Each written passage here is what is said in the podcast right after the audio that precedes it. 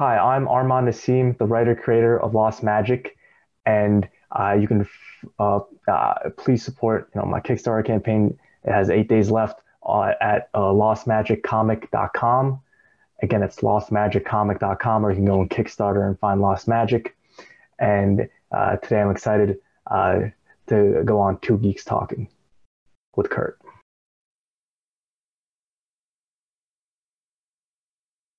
Good morning, afternoon, evening, everyone. Two Geeks Talking is an entertainment industry interview show where we interview the creative people from the comic, film, TV, movie, and video game industries. And of course, I'm your host, Kurt Sasso. We're joined today by a very talented comic creator. He is a well, I'm going to say new comic creator because he's new to the show. So we're going to go that route. he is also uh, referred to Two Geeks Talking by, of course, Sinopa Publishing, of course, Sam Quinton. So thanks so much, Sam. I greatly appreciate that. We're joined today by the ever talented Arman Nasim. How are you doing today, Arman? Hi, guys. Uh, I'm doing great. Starting a Kickstarter campaign is a heck of a way to start off a comic career. But for those that don't know anything about yourself as a creative person, and of course the project you're putting together and, and comic you're making. Tell us what it's all about. The way I'm labeling myself in this new year is as, as a writer. I really want to double down and focus on this this year and really build off a lot of works that and projects that I've had in my mind and floating around for the for at least the last uh, year or over a year now. Uh, you know, I'm a writer based in New York. I'm also a comedian. My past in writing has heavily revolved around uh, screenwriting, uh, films, short films, sitcoms, and I made a bunch of stuff. Uh, and it's all on my website, uh.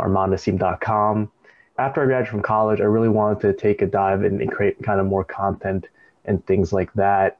Now I'm my arms in a you know a few different uh, projects, but you know I, am currently doing like a prank channel on YouTube, just kind of diversifying and trying to uh, really just get get more content out there and uh, build upon you know a foundation to, to try to get you know more of a fan base and more of uh, just the synergies between all my projects. And one of the things I really wanted to jump into was you know after the pandemic happened and shooting really stopped, people really stopped going out, and I had so much creative energy.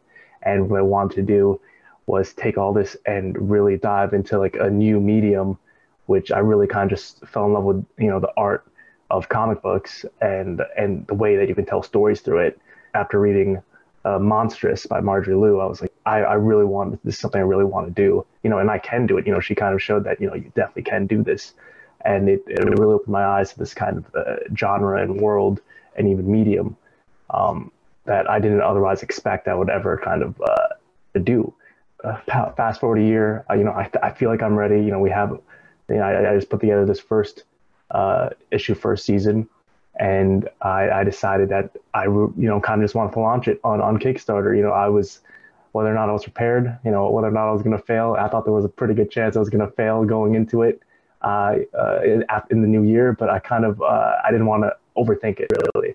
Kind of just wanted to do it, enter the community, um, and I actually I think Sam uh, Quinton was one of the first people that I kind of uh, met and talked to on, on, in the Kickstarter community because he launched on the same day as me in the same genre, and I thought that was just like uh, hilarious. And he's been a great resource and kind of like a like a mentor, and always open to a- asking my questions, you know, and answering any questions I had about kind of how, how the industry works and how you know Kickstarters work and stuff. All of that is great information, but we have to talk about the comic, obviously, because realistically, this is what you're trying to promote. And yeah. from what I've seen, it's a it looks like it's a beautiful comic. First off, it's a great action. I, I love the writing and everything along that line as well, too. From what I've briefly seen, and it's a great video, by the way, too. Like the Kickstarter video was really well done, so I really enjoyed that. But that and and for me as as a as a not only an interviewer but also as a comic reader myself, if I don't see a good video on a Kickstarter campaign, I'm not really going to support it. So, talk about Lost Magic, this particular comic, and, and how it came about. Absolutely. So, so Lost Magic, it's an all ages fantasy horror comic, you know, 36 pages, full color. And, and I like to say that lets the uh, reader's imagination really just run wild with, with magic, monsters, and mystery. The main story in this first issue there are no, there are no main characters. It jumps it jumps from characters' POV uh, uh, point of views, and there are six uh, main stories in this uh, in this first episode, and uh, they're all inhabiting this world. They're all living in this world at the same time that these events are happening, and we get to see different uh, perspectives and uh, their point of views again, how how they react to things happening around them. They all have to make choices about uh, you know which uh, communities they want to join, basically how they kind of want to move forward after things happen in the world. In this in this world, you know, it was a world that used to be bursting with magic, the lost world, and then magic just mysteriously starts dying, and then now these characters have to kind of uh, not only figure out what's happening, they kind of have to decide how they want to move forward because magic in this in this world kind of can mean a lot of things, but you know it's, it's something that's innate in everybody. It's something that they've always had. It, you know, it manifests differently in each of their bodies and kind of um, how they uh, interact with this world and with each other.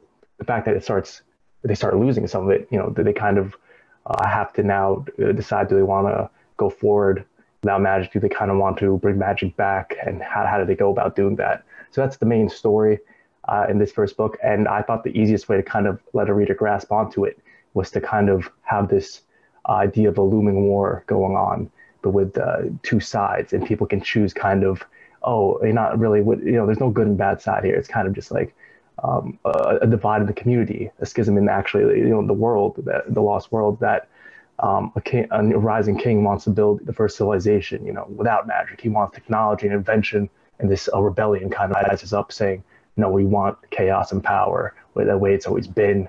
Uh, we want our magic. And so, yes, that's kind of the, the, really what this first issue is about. It's kind of excited for people to kind of jump in into the world. And I, I'm giving it away for $1 for the full digital copy just because I want no reason for anybody to not jump in. Great price point to start off, too. Yeah. For only a dollar, you can read this amazing comic. Yes. I love it. You said you're a writer, a creative person, and everything along that line, and you wanted to jump into comics earlier on. Looking at this comic itself and, and this world that you've created, what did you draw from that inspired you to create this world?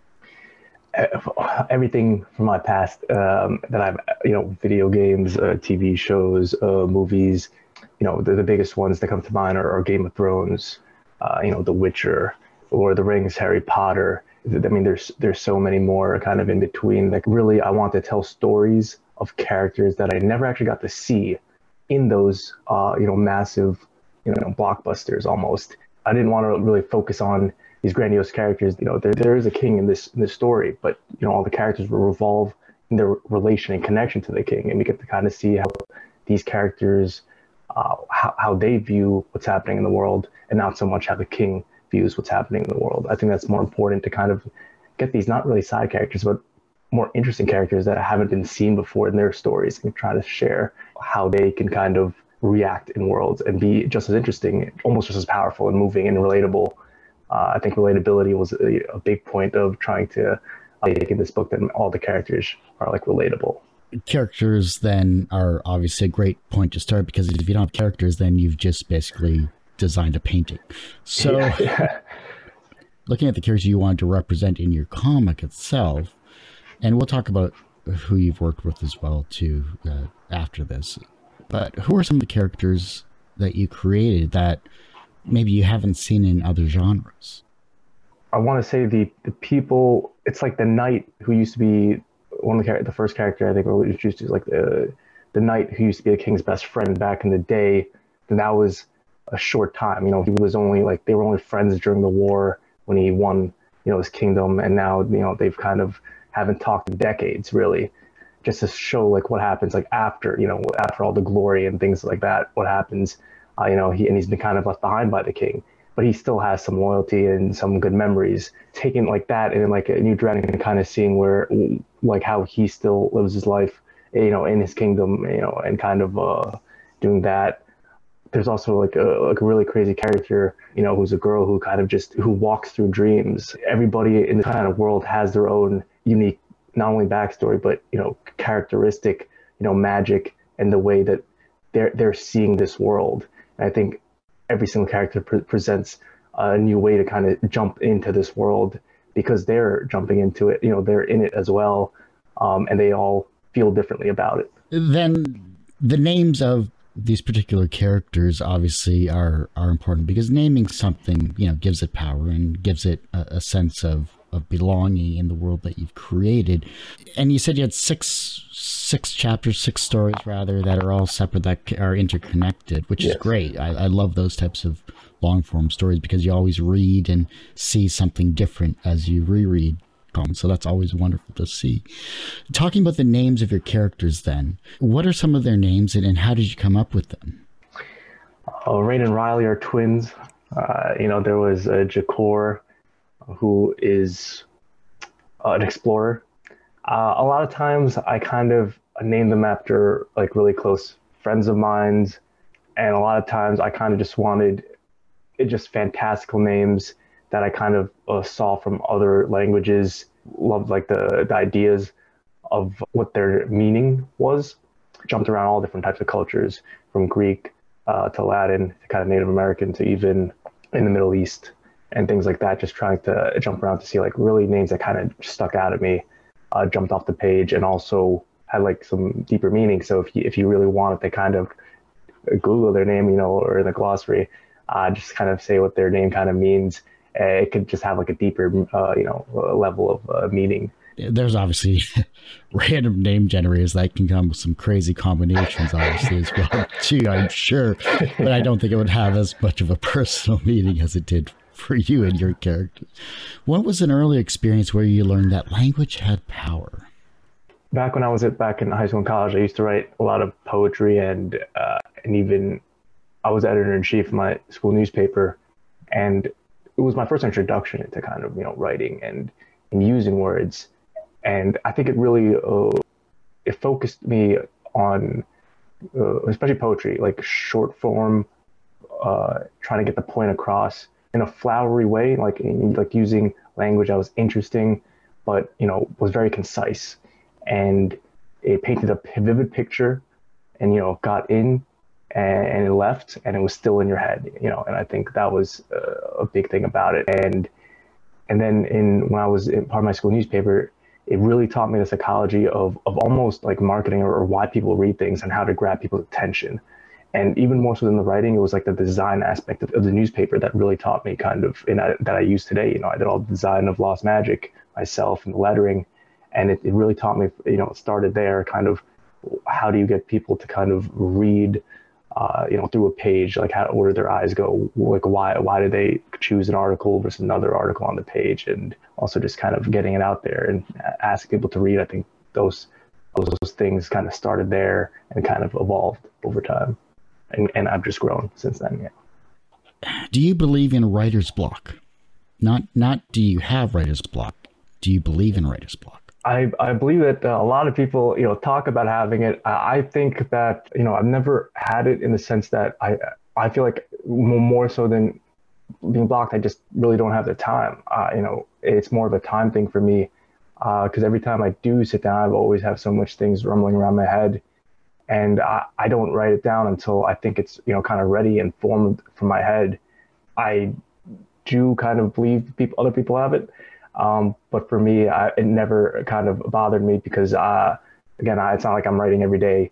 I'm kind of just writing when I kind of have this you know great idea that I can't get out of my head that I think is the is the missing piece in my story. From there, uh, when I sit down and write it, I'm already like so excited and amped up that I, you know I think that I just kind of just go crazy and, and finish writing it, um, and then I won't do it won't do it again until I get like the same urge and or the same excitement for the next part. What was the hardest scene for you to write in this book? In this first one, I would say it would be there was a scene in the fifth episode um, and it was about this this girl who's dreaming. I think it really elevates the story and its wildness. I wanted it to be like that. I wanted the reader to feel a certain way to really kind of know that this story is probably unlike anything they've seen before.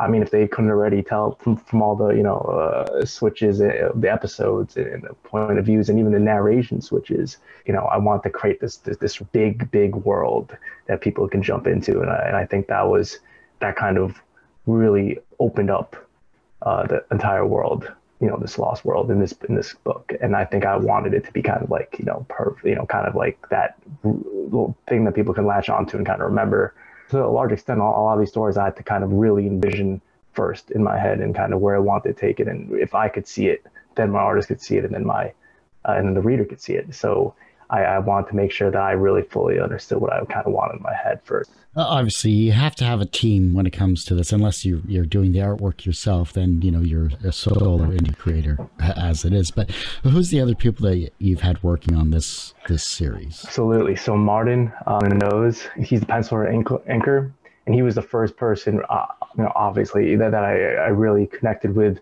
Uh, we talked about his art uh, first before I even wrote any part of the story and I connected with his artwork and, and, and what the movie was creating. And I kind of told him exactly kind of what I wanted for this for this world and this kind of sandbox that we would be building together. And he was super excited about it. He wanted to do it. It was an abstract artwork that really let your imagination kind of run wild and fill in the blanks. You know, I wanted readers to be able to, to, to see these characters in this abstract art so that this lost world could could really take form in their minds. You know, I think he did it very well, and he understood you know the the fantasy aspect of it, but also the horror aspect of it, and kind of the monster designs and what he was able to do there was just you know amazing. And then I started writing the first episode and the second episode, and then we we kind of went one by one.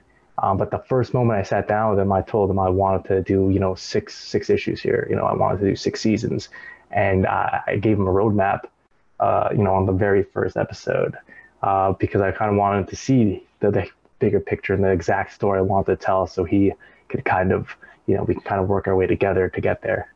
The collaborative effort that you've had with, of course, your your artist here. What did you have to edit out of the book then? Uh, yeah, enter enter late and then leave early. You know, I really wanted people to kind of want to stay in these stories more. I think that you know that's more powerful a lot's happening. So you know, almost like snippets in their in their lives, and you're kind of jumping in, and you're getting the, like a real feel for them, and then you're kind of leaving when things are maybe get, just getting exciting, and maybe things you know, but we're getting to see like big events happening as they unfold, and the reactions before or after it happens. You know, and then we're, we're kind of filling in the blanks in again our minds, like, oh man, what just happened? Like, what's gonna happen next? What are they gonna do? First character I actually wrote and I got super excited about for this a girl named Talia who has uh, the ability to move uh, tattoo ink on her skin and then she can actually her magic is that she can actually pull out those tattoos and use them as physical objects you know kind of tangible objects in the in the in the real world or in this lost world around her. And then I kind of just decided that what I, what would probably be best for this kind of stories I wanted her you know she's only in one panel I think the entire first episode.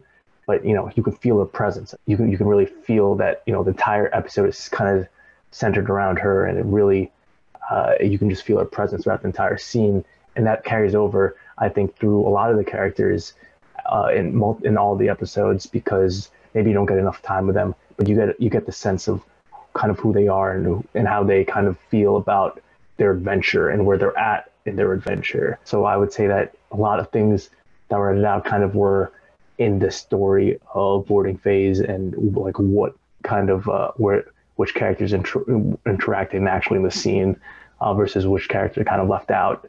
Um, just trying to get to like the like the the moment, you know, the juicy moment in each kind of thing, and then kind of just uh, leaving wanting with the readers wanting more. Looking at your script, then from a writer's perspective, obviously you've planned everything out, which is great for this first first season here as well.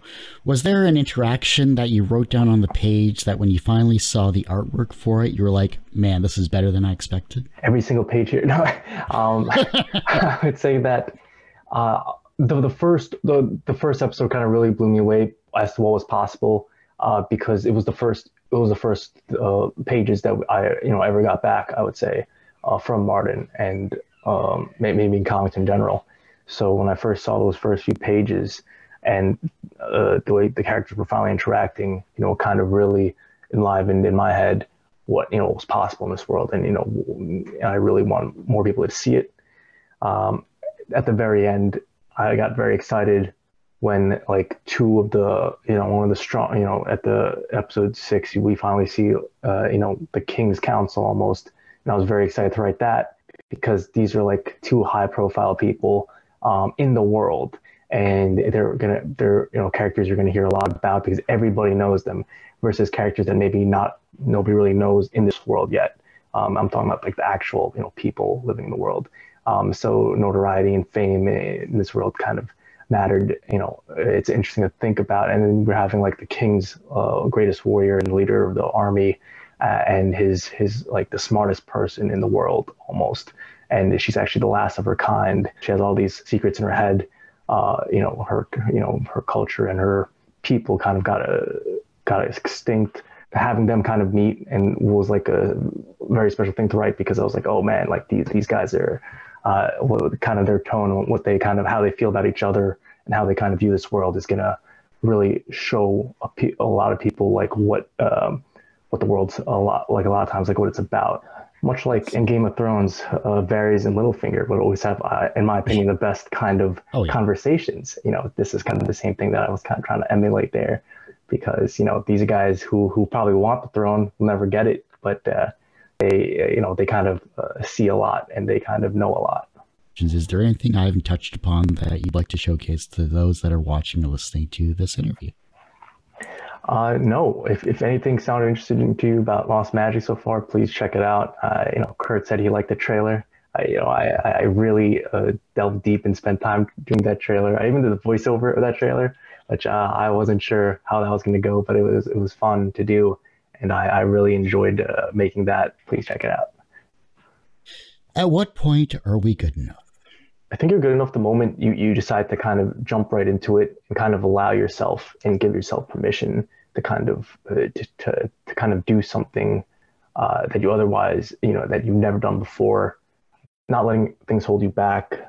To some extent you know everybody has you know good days and bad days and, and reasons why maybe they can't do things. But i would say the moment that you know for me it was it was really just being like i want to start something new and then just doing it and just jumping right into it not really worrying or overthinking it. Because of course you know i did since my first kickstarter it's my first comic book um, when am i going to kind of be good enough of you know a writer or a comic creator? I think i'm pretty good right now because it was tough to make that decision to kind of jump right into it. Um, whereas i probably wouldn't have done it you know a few months ago i think. Uh, even though if everything was ready, and I, I, you know, I've been kind of sitting on this, you know, this first issue for, for, for a few, you know, maybe a few months now. And I was like, what do I want to do with it? What do I want to do? And then I was, uh, I just, I just kind of just leapt into it. There's not really a time uh, for when you're good enough. It's more of a mindset. It's more of a mindset adjustment, and kind of just uh, only you can kind of allow yourself to kind of take that next step and and allow yourself to be good enough. I would say. What's the wisest thing that you've heard someone say to you that has stuck with you in your career? You don't have to do everything by yourself. I've been told this a while ago, but I never really kind of believed it, you know, because I would say that I would have to kind of do everything myself. You know, people tell me that I'm like the most ambitious person they've ever met. And, you know, I take pride in that. But, you know, the drawback to that is that, you know, I really don't allow people to kind of help and, and kind of just jump in.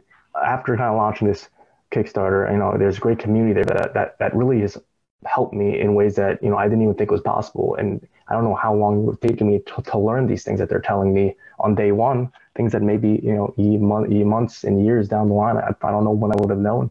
I would say it's allowing people. You don't have to do it by yourself. You know, there's people out there who will help you, and you don't have to really look too far to kind of find those people. And and yeah, it's just like uh, there are people out there willing to help, and uh, and yeah, you just gotta gotta find them. What's one thing everyone should do in their life? I would say something everybody should do is they should travel to like a. I feel like it's more again mindset, but they should travel to a different place that they're not used to, probably by themselves. Uh, whether it's a different city for a few months or a different country for a few weeks, study abroad uh, you know, a new college, when you're going to college, make sure you go like out, try to go to a different state, uh, not where your friends are going. Try to try to have a new experience where you're really forced to kind of not only introduce yourself but reinvent yourself almost in a way that really allows you to free yourself from you know what happened in you know kind of the past who you used to be versus how you want to be going forward and you can really um, always do this no matter where you are but it's I find it's a lot easier and it's more natural if if you go and uh, outside your comfort zone, outside your actual local community, and you kind of start start again um, in a new setting. And I think that's always uh, something that I would tell a lot of people to do because it really breaks you off from your pattern of what you're doing, who you are, and really drops you in and allows you to kind of make new friends, meet new people, have new experiences that you otherwise would not have had before. Um, whether they're good or bad, you know, that's I don't think that really matters. I think what matters is that you're taking that step to kind of. So have you reinvented yourself? Oh, many times. I like to say I, I keep reinventing myself. Uh, even just this year, you know, I, I'm deciding to become double down and focus on my writing, building an audience and a fan base. Whereas before, I never uh, really saw myself doing that. Uh, even though something I wanted to do, I just never gave enough time and effort and resources to doing it. I've done it, you know, multiple times in the past when, when I, again, when I was trying to uh, do com- a lot of comedy stuff uh, versus, uh, you know, doing a lot of uh, business things. Think like even just getting hair, getting like a, like a crazy new haircut. You know, I think even, even that kind of just uh, resets yourself and, and ready for more. There was a time actually like right in college, at the end of college, where I, I kind of just took body bodybuilding really seriously, and I was uh, I I gained like 20 pounds of muscle, you know, and then uh, you know just just stuff like that. Like it sounds like a simple, but it really changes what you think is kind of possible and, and what you think of yourself. That you know, yes, I had that experience, and whether it's a new even a new job that you didn't think you would take, like like just taking these uh, as many experiences as you can. Taking a chance is always scary at first, but can be rewarding as well. Yes, absolutely. Everyone has one person that inspired them on their path to where they are today. Who was that for you? You know, there, there, there's so many back in uh, back in business school that I was kind of just drawn to their, you know, in enigmatic personas and kind of how they were able uh, to get past, you know, adversity and, and all the things in their life. You know, it feels too simple to kind of say like Steve Jobs and all these great people who kind of changed the world and really showed you what's possible coming from from almost nothing. You know, these it's not even a rags to riches story. It's like his impact on the world. You know, not even monetary wise, just to, it was just kind of so so far reaching and life changing. And then you have uh, kind of for me seeing really what was possible in not only uh, you know one kind of lane in business, but also like all these different fields that I'm currently kind of uh, trying to you know start out in, uh, kind of seeing where everybody kind of started. Bill Burr is pretty inspirational, kind of seeing where he started versus where he is now, and how the grind never really stops, and fame doesn't really change who you are. Um, and then I kind of see that when you kind of really like want, like want something that's kind of the only thing that really matters you know, because you can be kind of successful in, in any in anything, like literally in any area that you want. Like there, there's somebody at the kind of top who kind of started from nothing, and you can kind of invent your own areas and verticals and lanes. That kind of really stuck with me as I kind of proceeded, you know, through, through the last few years after kind of graduating uh, from school. Like, what, what do I want to do next? Um, it, it came back to what are these people like the, these guys that I kind of uh, motivated me like when I was really drawn to what they were able to do. What did they do? You know, what did what did they do? Were they just as unsure as I was? And the answer is yes. It's really like the the story of how people kind of kind of rise and kind of uh, are all in, you know kind of in it together in the sense that you know the, we all experience the same things of uncertainty and and things like that. Basically, doing what you want. You know, I've kind of realized lately that people just do whatever they want, and that that's good. You know, it is a good. You know, it's it's a fine thing to, to just be be okay um, doing what you want. You know, as long as uh, you're doing what makes you happy. That's kind of what people uh, are are mostly care about. You know, if if they care at all. People people inspire me, right? Or, or one person who inspired me, I would say I would say it would probably be kind of Steve Jobs to kind of open kind of the world to me of, of what was uh, possible and kind of just going at it. From a professional perspective, you've created a comic book. You are a content creator and film producer and all around talented person in many different creative endeavors here. Thank you, thank you. so, so from a professional perspective, you you are successful. But do you consider yourself personally successful? Yes, and it's something that I'm I'm, I'm starting to get rid of labels in, in this kind of new year was, was something I was looking at. I was like, how do I find myself, you know, outside of my, you know, regular job or what I've done in the past? How would I kind of uh, label myself to somebody I'm kind of meeting for the first time in the future? What do I want them to think I am, or what do I want to be, and how and kind of how do I get there? And like I want to kind of introduce myself as a writer first. I do think that's what, what I do. Um, more so than you know what my kind of day job is, or even what uh, I spend time doing in the past. Even though I've done multiple different things. How do you define yourself? How do you kind of label yourself? being personally successful, there, there's really no separate to it. Like people make up these separations in their mind. So really all the same thing. And again, it comes back to do what you want to do, kind of makes you kind of happy. Uh, you know, because happiness, it's it's not a thing that kind of you know it has its ups and downs. It's like hunger. It's an emotion, right? Uh, you can expect to always be kind of happy doing one thing, but you can kind of uh, you kind of know what's gonna more times than not make you happy. And I think that's kind of just kind of just do that, and you kind of just do what you want um, and make your own choices and decisions. So I would say that I am personally successful um, because of all the things that I've kind of learned and where I got to uh, to kind of finally jump uh, into to doing what I wanted. And also, you know, I don't see it as a separate thing from being pers- professionally successful and personally successful. I would combine all of it as to being like who I am. And that's kind of, and I like who I am. The reverse of success is failure. How do you deal with your failure? Um, I take them as learning opportunities. Uh, I I don't know. I, I, failed so many times in the past that now it doesn't even uh, kind of faze me, you know. And it's something that I, I learned, and Gary Vee preaches this a lot that you you should fail because that's how you that's how you learn. But it also means that you know you kind of tried for something, uh, you kind of tried for something big, and then you can kind of work your way um, into in, into success. You don't know uh, how people are gonna come come back from after being knocked down, uh, even though they say they're gonna be super successful, and, you know, and and and do things and do whatever they want. Um, when when something hits them and it roadblocks them or stops them, it's like, are they just gonna kind of quit? Are they gonna bail out on it? Are they gonna kind of pick themselves back up? Are they going to continue? But even if they continue, do they know how to pivot? Do they know how to adapt to situations? Do they know how to kind of uh, explore new areas and tackle it in a, in a, different perspective? Do they know how to ask for feedback? Do they know how to ask for help? Do they know who to ask help for? I would say that all these things kind of uh, come back and and really define what failure can kind of all mean. Uh, I failed so many times at you know at this point that I was even half expecting this Kickstarter to fail. But I knew that if I failed this time, the next one's just going to be successful for sure because it was a learning experience. It was an experience that I had. Uh, you know, you really uh, get almost failure cemented into your brain a lot more more so than even successes because you, are like oh what if it could have went right? What did i do wrong? I like taking failures in. I don't expect or, or, or want failures. I don't chase after failure but i, I do understand and i, I do uh, embrace it and accept it when it happens uh, as just like another thing on my journey.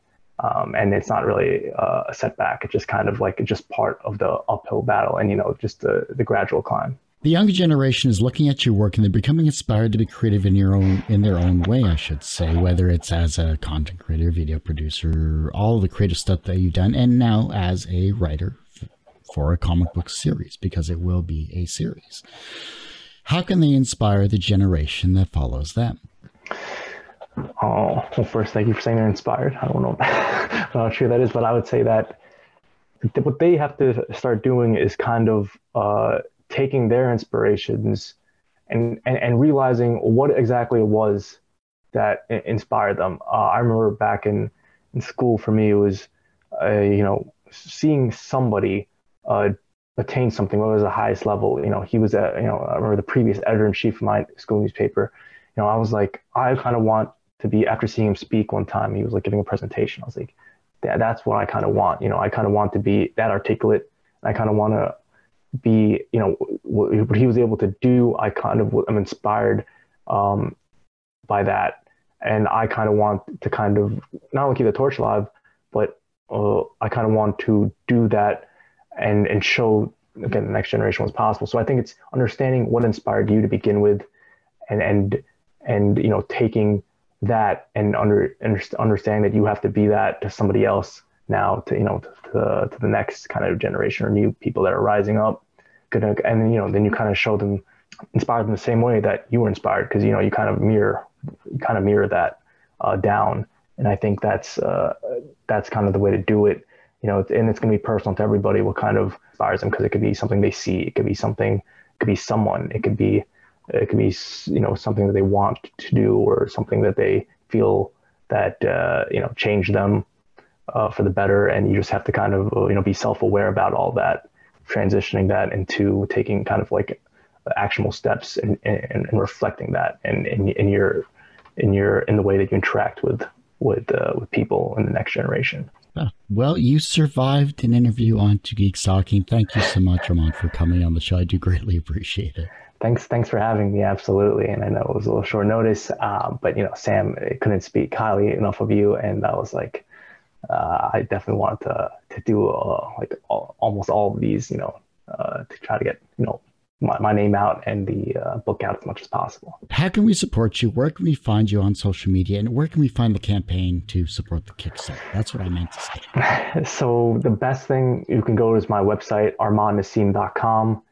Uh, it'll have, you know, uh, all my projects and portfolios and links to all my videos and YouTube channels in there. It'll also have this Kickstarter, but also just go to lostmagiccomic.com and this will always uh, redirect to the latest um, project on Kickstarter for Lost Magic. And right now we're currently uh, in season one with eight days to go. So just lostmagic.com. Um, and you can also find my socials uh, on my website, uh. So I'd say that's the best place to go.